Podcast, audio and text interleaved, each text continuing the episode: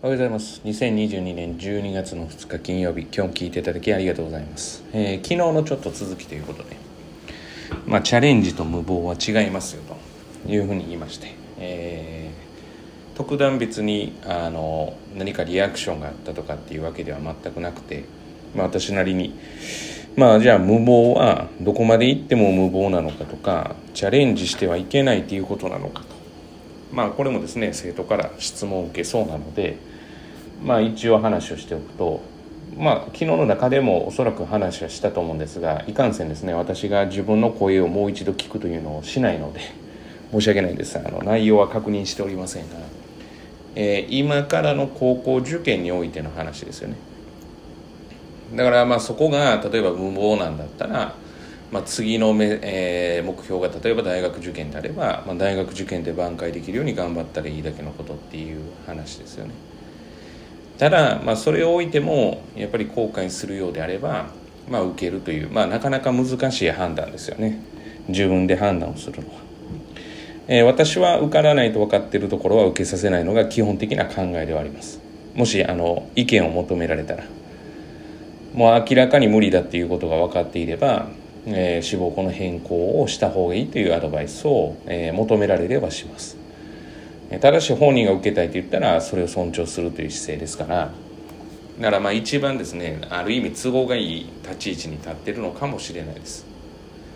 まあ入ってから困るんじゃないかとかそれは入ってから困るかどうかは本人次第ですからまあ、それで私を恨まれても私を恨むことであの心が安らぐんだったらもう全くもって恨んでいただいて大丈夫なんですけれどもまあここは難しいところかなというふうに思います。だから、えー、まあ大人にしても、えー、どれだけやっても例えば無駄で、えー、意味がなくて挑戦する意味がない、えー、無謀な挑戦だっていうことではなくてそれは機会とかチャンスとか時期、まあ、これらが全てあるわけでだからその時期が、違えば、ただ単に、無謀なチャレンジとなっていたのが、まあ、チャレンジとなるかもしれないしチャレンジどころかもうそこを余裕で超えている可能性もあるわけですから時期とか大事ですよね、まあ、タイミングとか、まあ、こういったものも含めたことにはなります。だからまあ間違いなく、分かっておいていただきたいのは例えば自分が無謀なチャレンジをするのに、えー、これ無謀なチャレンジだって分かってするんだけれども、まあ、否定されてるんだっていうふうには思っていただきたくなくて、えー、否定をしているのはその、まあ、否定をしてる、まあ、否定はしてないんですけどもし否定をしているとするならばその事象に対しては否定はします。さあ無謀だろうと。でも本人がやるって言ったら応援はするんですよ当然、まあ、全力で応援するんですけどそれは今は無謀だろうと。いうことを否定しているわけでその人の人格とかその人の人生を否定してるわけではないのでいかんせんそこは日本人って結構その自分と同化させて批判されてるように思ってしまうのでその事象事象に対して言っているっていうことですよね。別にあなたが悪いとかではなくてあなたのこの部分のこれをすることに対して否定をしていると。いうところですねまあこれがまあハイコンテクストの言語であることの、まあ、一つのちょっと難しさっていうところがあるんですけれどもそれがどちらかというとローコンテクストの、えー、と意味合いを取ろう取ろうというか、まあ、そっちに寄ろう寄ろうとしているから、まあ、なかなか日本語っていうのが難しい立ち位置にいるっていうことだと思いますね。まあそんなこんなで、えーまあ、どうであれチャレンジする人はやっぱりいいことですよね。まあ無謀っていうのはあんまり私はお勧めしませんが。皆さん皆さん頑張っていただきたいなというふうに思います。まあ以上です。で今日はですねあの、まあ、ワールドカップでスペインに勝ったっていうことでですね。まあこれは非常に素晴らしいことではあるんですけれども、まあ、みんながみんなあのサッカーを見ているわけではなくて、まあ、ただ私もあの当然私は早起きしてってなるとそもそも寝るのがちょっと遅い方ですから、まあ、この仕事の関係上、